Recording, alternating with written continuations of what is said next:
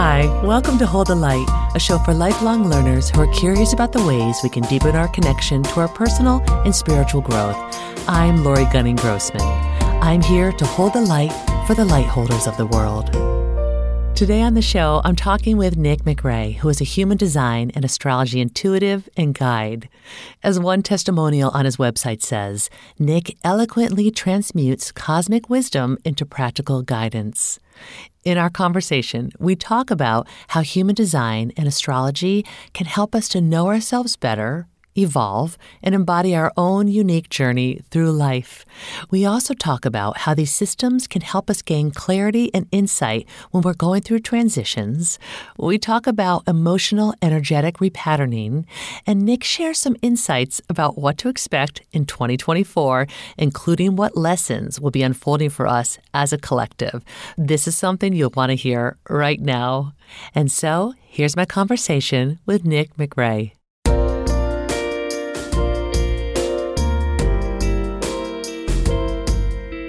So here's what I want to know, Nik. First of all, welcome. Thanks for having me. Okay. If anyone is tuning in right now and does not know what human design is, how do you describe human design?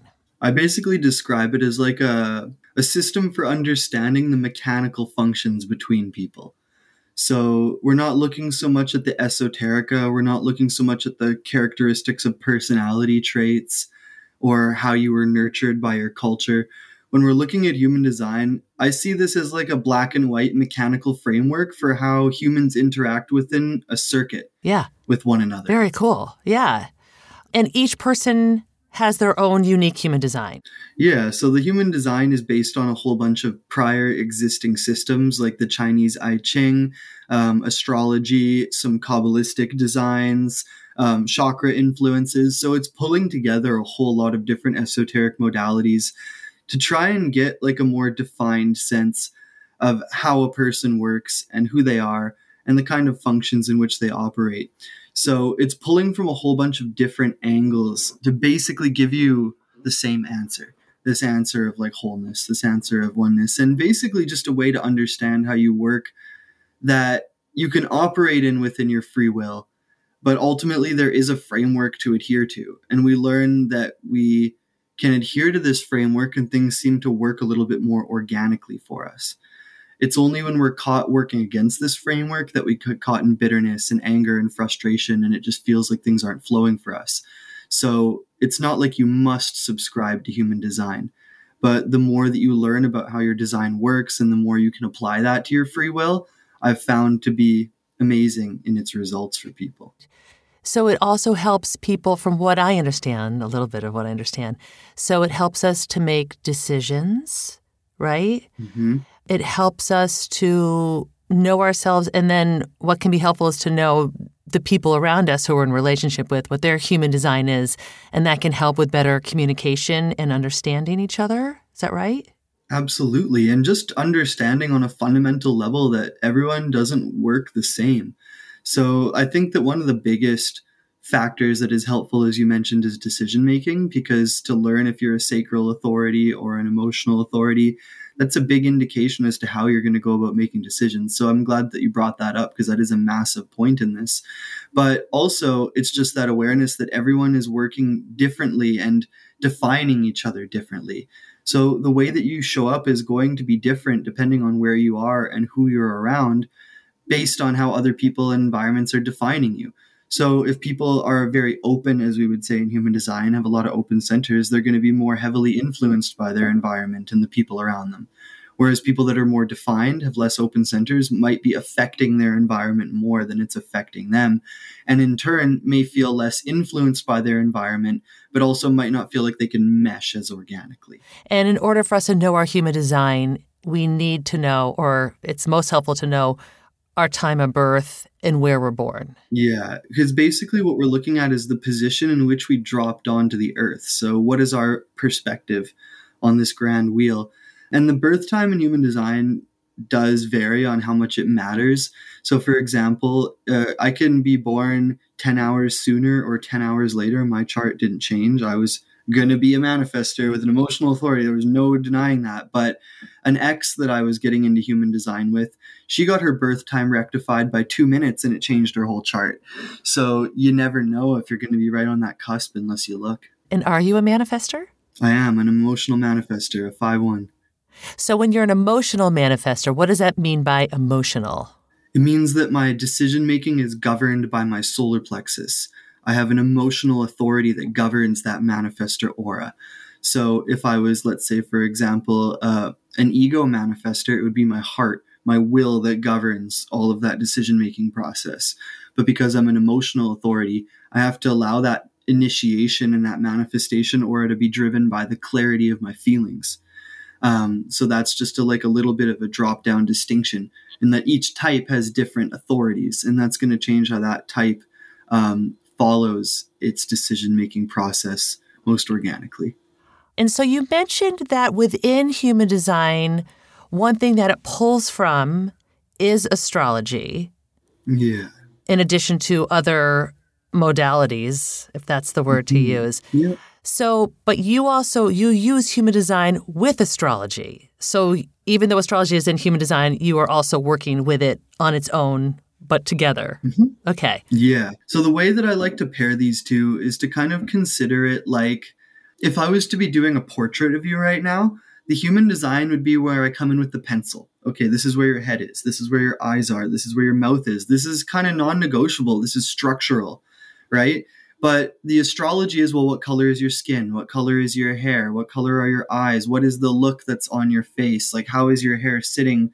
You know, these are all more characteristics of yourself. Mm. So, human design tells me in a very black and white way how the structure of everything works, whereas astrology fills in the character, the timing, and a little bit more of the human aspect of it for me. Okay, so here's my other question then. You described what human design is. What is astrology? I think that we all have a basic idea of astrology and maybe our horoscopes, or some people will say it's Mercury retrograde. But what is it really? How do you describe astrology and how you use it? I see astrology as a psychological consistency for determining cycles of time and human development. So, how I can kind of broaden that is to say that we're all part of what I call the celestial clockwork, um, which is basically to say all the planets are moving like a clock and they move at their own rate no matter what we feel, no matter what we're going through, no matter what's going on here on Earth, the planets are doing what they're doing. So, when you were born at this certain location, this certain time, on this certain date, this certain year, you locked in a certain geometrical perspective on Earth. So basically, you dropped in at a certain point on that clock. Hmm. And as the clock continues to spin, that's your perspective. And everything will revolve around that perspective or that position you dropped in on. So depending on where you were born and when you were born and you know what year you were born, it's going to change where your perspective on that clock is and how the geometry of the planets was sitting in the sky. Now, how we look at astrology is to say that each one of the planets in the sky represents a part of ourself. So Mercury represents our thought process and how we communicate. Right? Yeah. Mars is the planet of action. It's it's what we use to progress our vital energy. It's how we take action and what we put our energy towards. So by seeing the geometry between the planets in this chart, we understand the certain interactions or conversations going on within us, between our heart and our mind, oh. between our drive and our wisdom. So, the way that I look at astrology is these are certain consistencies that we can use to measure our movement through those cycles. It doesn't matter when you were born or what year you were born or where you were born. Between the ages of 28 and 30, Saturn is going to have gone all the way around the sky. That's a definable metric for every human to come have a coming of age around 30. Mm. Around mm. 42 to 44, Uranus will go halfway around the sky. That means for everyone between the ages of 42 and 44, you have your midlife crisis. Okay. It's a definable metric by the planets. So the way that I like to look at astrology is a definable metric of time to understand the cycles of human nature and maturity and to be able to use these different consistencies as a psychological framework for understanding people's personality. So if you're born under the star of Taurus, you know, born April, May, you're going to be embarking on the same sort of job as every other Taurus, but you're going to be doing it in a completely unique way to your life. So that's the way that I like to look at astrology. Now, are those the only touch points in a person's life? You said Saturn returns between 28 and age 30. Mm-hmm. And then you said between the ages of 42 and 44, what happens then? Is it Uranus? Yeah, Uranus has gone halfway around its orbit. Okay. And so we call that a Uranus opposition. And the layman term for that is a midlife crisis. Okay.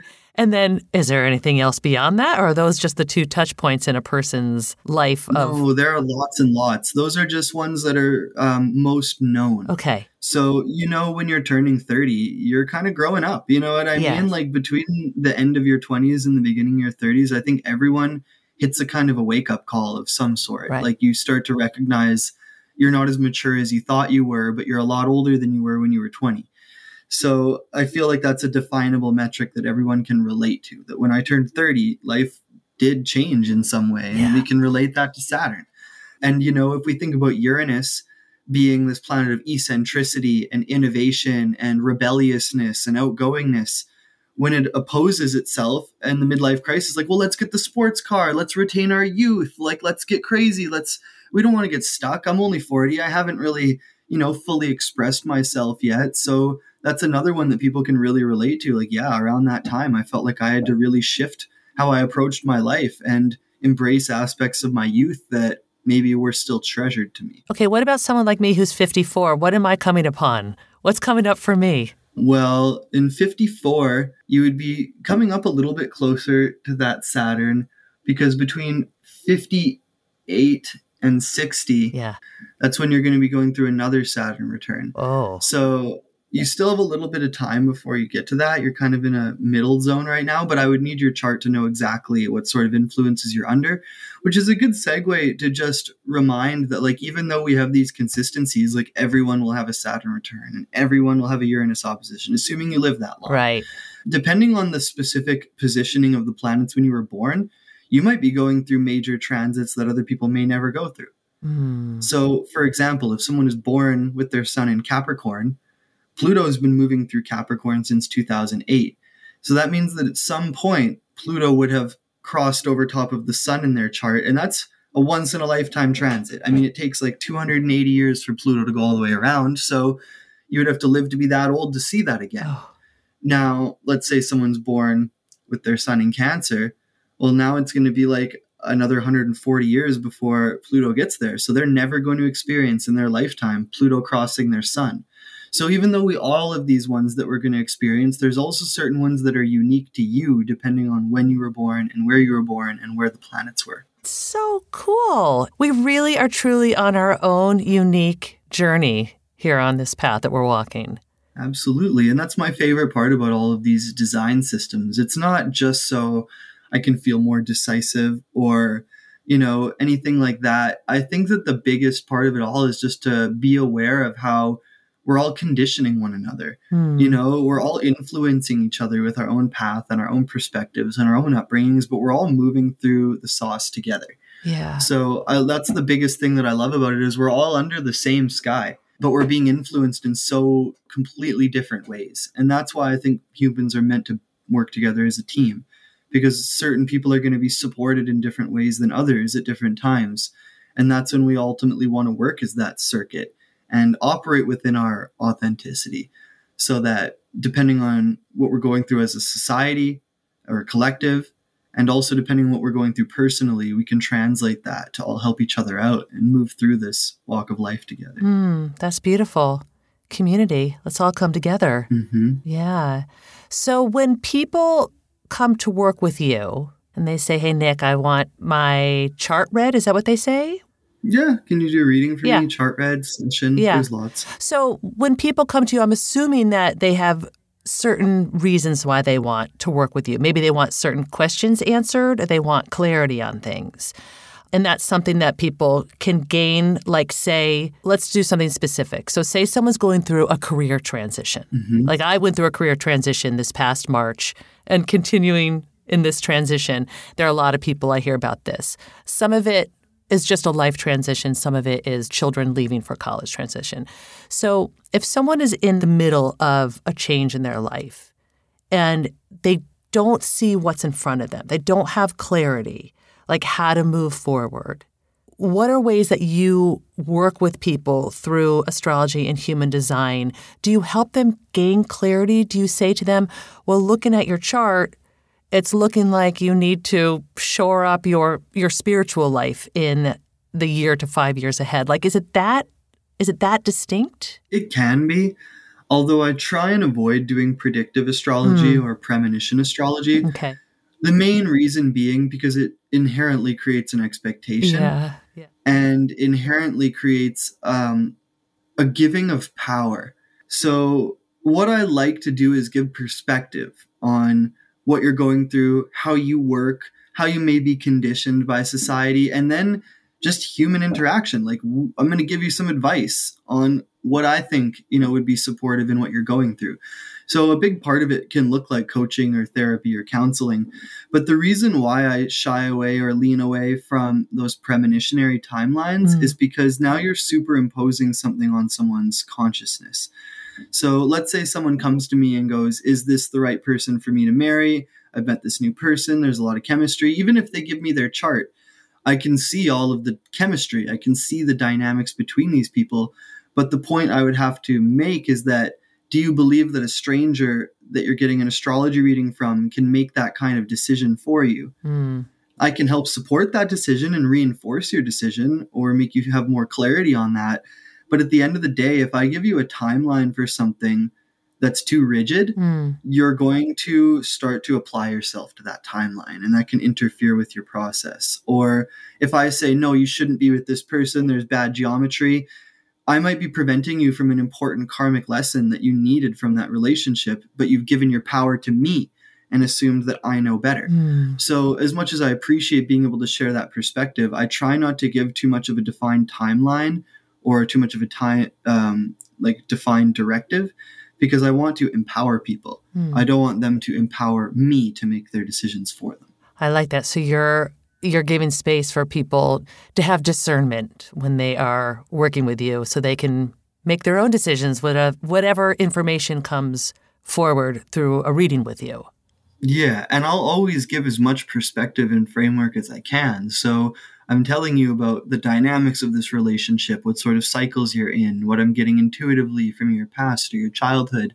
You know, even looking at the certain verbiage you're using when you're talking to me. Hmm. It's a really important thing to just psychologically poke apart like where your beliefs are based on how you're communicating about the topic. Hmm. So these are all things I can do to support your decision and bring you clarity, make you feel more comfortable with it, make you feel like you're better equipped to process whatever it is you're going through. But at no point will I indicate that I know better. Right. Okay. Uh, and at any point that people try and come to me for that, like, well, when should I move or when should I do that? Like, I'll give an, an idea of what I think would be supportive, but always with the grain of salt. This is your free will, and I'm just here to inform you, right? Not to direct you. Okay.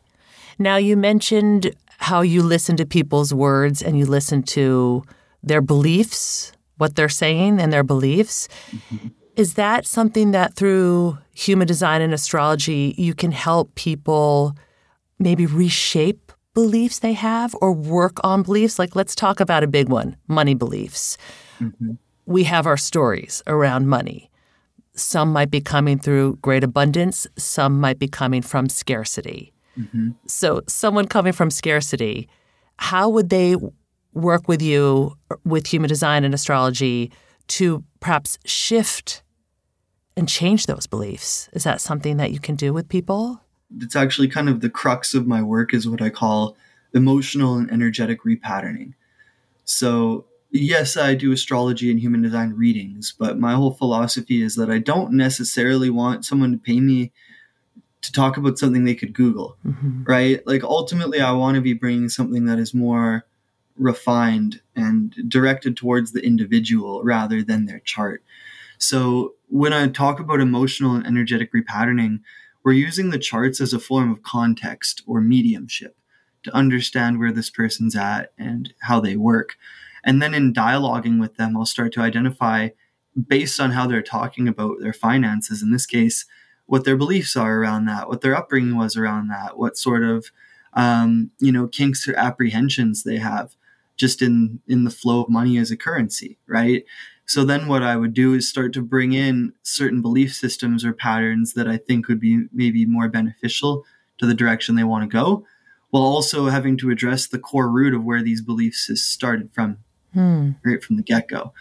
And then also really coming full circle with it that at the end of the day, anything that you're trying to control is a lack of faith.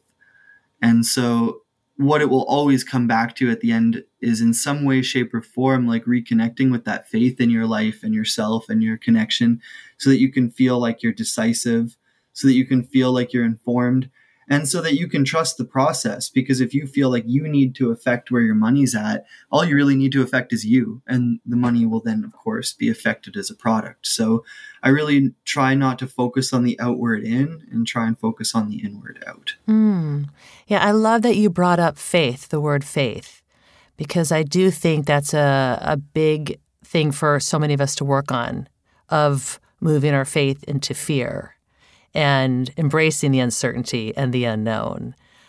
And is this part of how you work with people as far as like the energetics of helping people to come more from a, a faith and trust perspective as opposed to a fear perspective? Absolutely. And I find that the energetic component of the work that I do, although it doesn't get as much screen time. I guess you mm-hmm. could say, like people never approach me about the energy work mm. um, because I think it's pretty standard to find people that are doing Reiki and chakra balancing and stuff these days. Not to say those things aren't extremely valuable. I mean, I, I get those things done all the time. I just more so mean that people don't see it as defined or as credible or as tangible as something like their chart, mm. you know, mm. that they feel there's an inherent belief in that this thing has information for me. So, what I like to use the charts for is that frame of reference, similar to how someone like Carissa Schumacher would use mediumship. So, she uses her mediumship to bridge the context between her channel and your experience. I use your charts as the form to bridge your channel or my channel and your experience.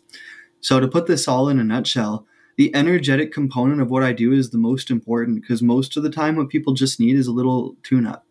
Um, all of this talking I'm doing, the charts, all that, it's just to keep your human distracted while we tinker around in the background. Mm. And 90% of the time, when someone comes out of a session, I go, How do you feel? They go, I feel so clear and relaxed. And lots of the time, they forget how they felt when they came into the session and the you know i would never take credit for this myself. I'm just regurgitating a reoccurring theme that people will email me after and say like that was like 10 years of therapy in those couple sessions.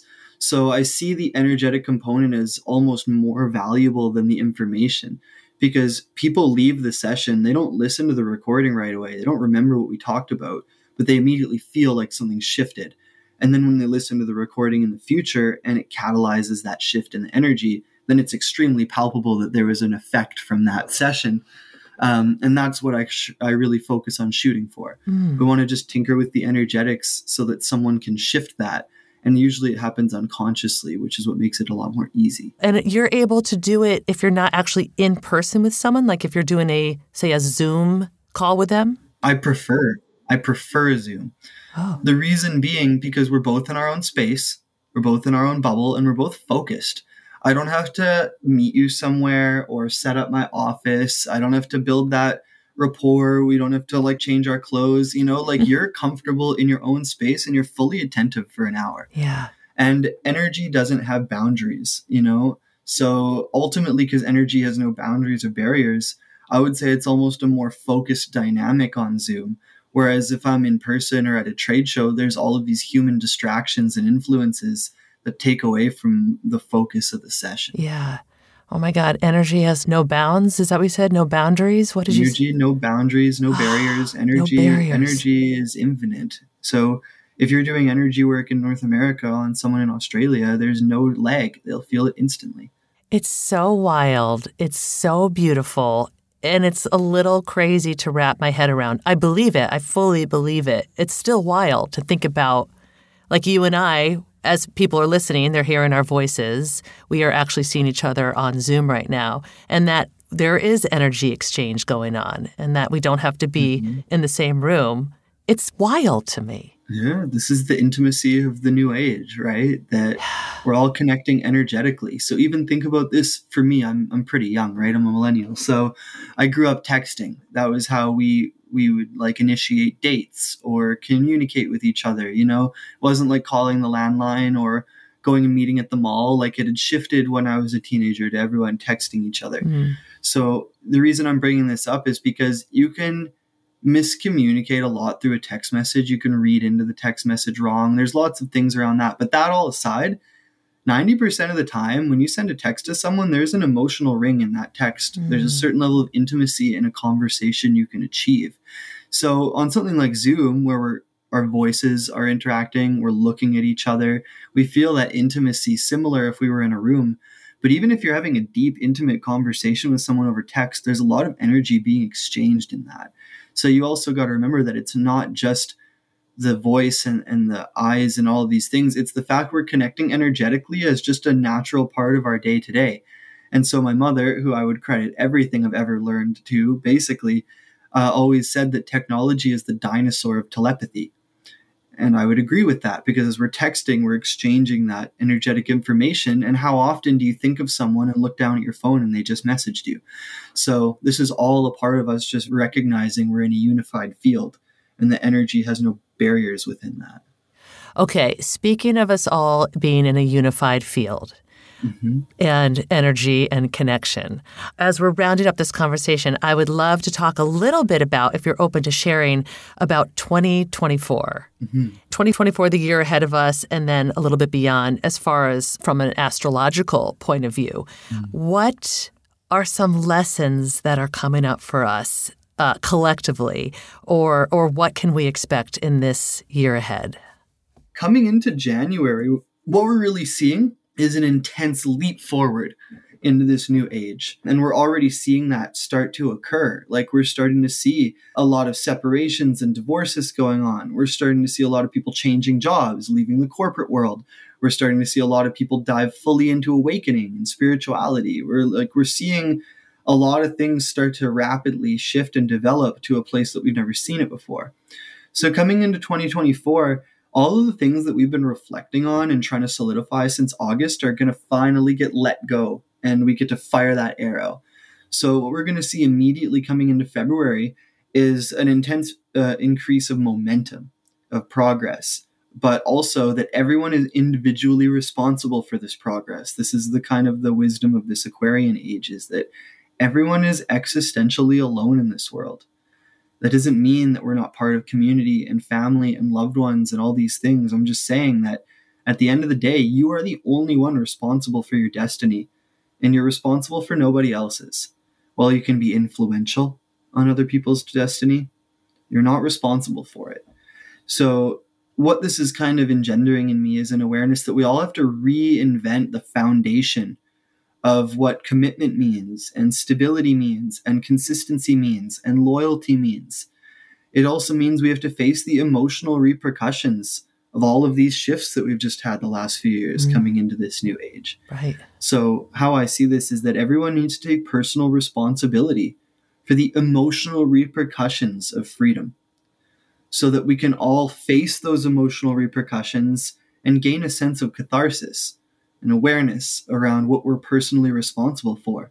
Because even if we die surrounded by loved ones after a successful life, there's only two people there you and whatever part of yourself that you're going back up to. Right. So, how I look at 2024, to put it in a nutshell, is a lot of radical progress on facing the emotional repercussions of freedom and independence, and how we all have to be responsible for our own grief and our own trauma so that we can relate to one another through that and we can unify. Because divide and conquer has never been more powerful than it is now. And in the Aquarian age, it really comes down to the fact that all of the we is just a series of me's. And if we all take that personal responsibility for the me, then we ultimately become the we. Are you feeling good about 2024 though, on the whole?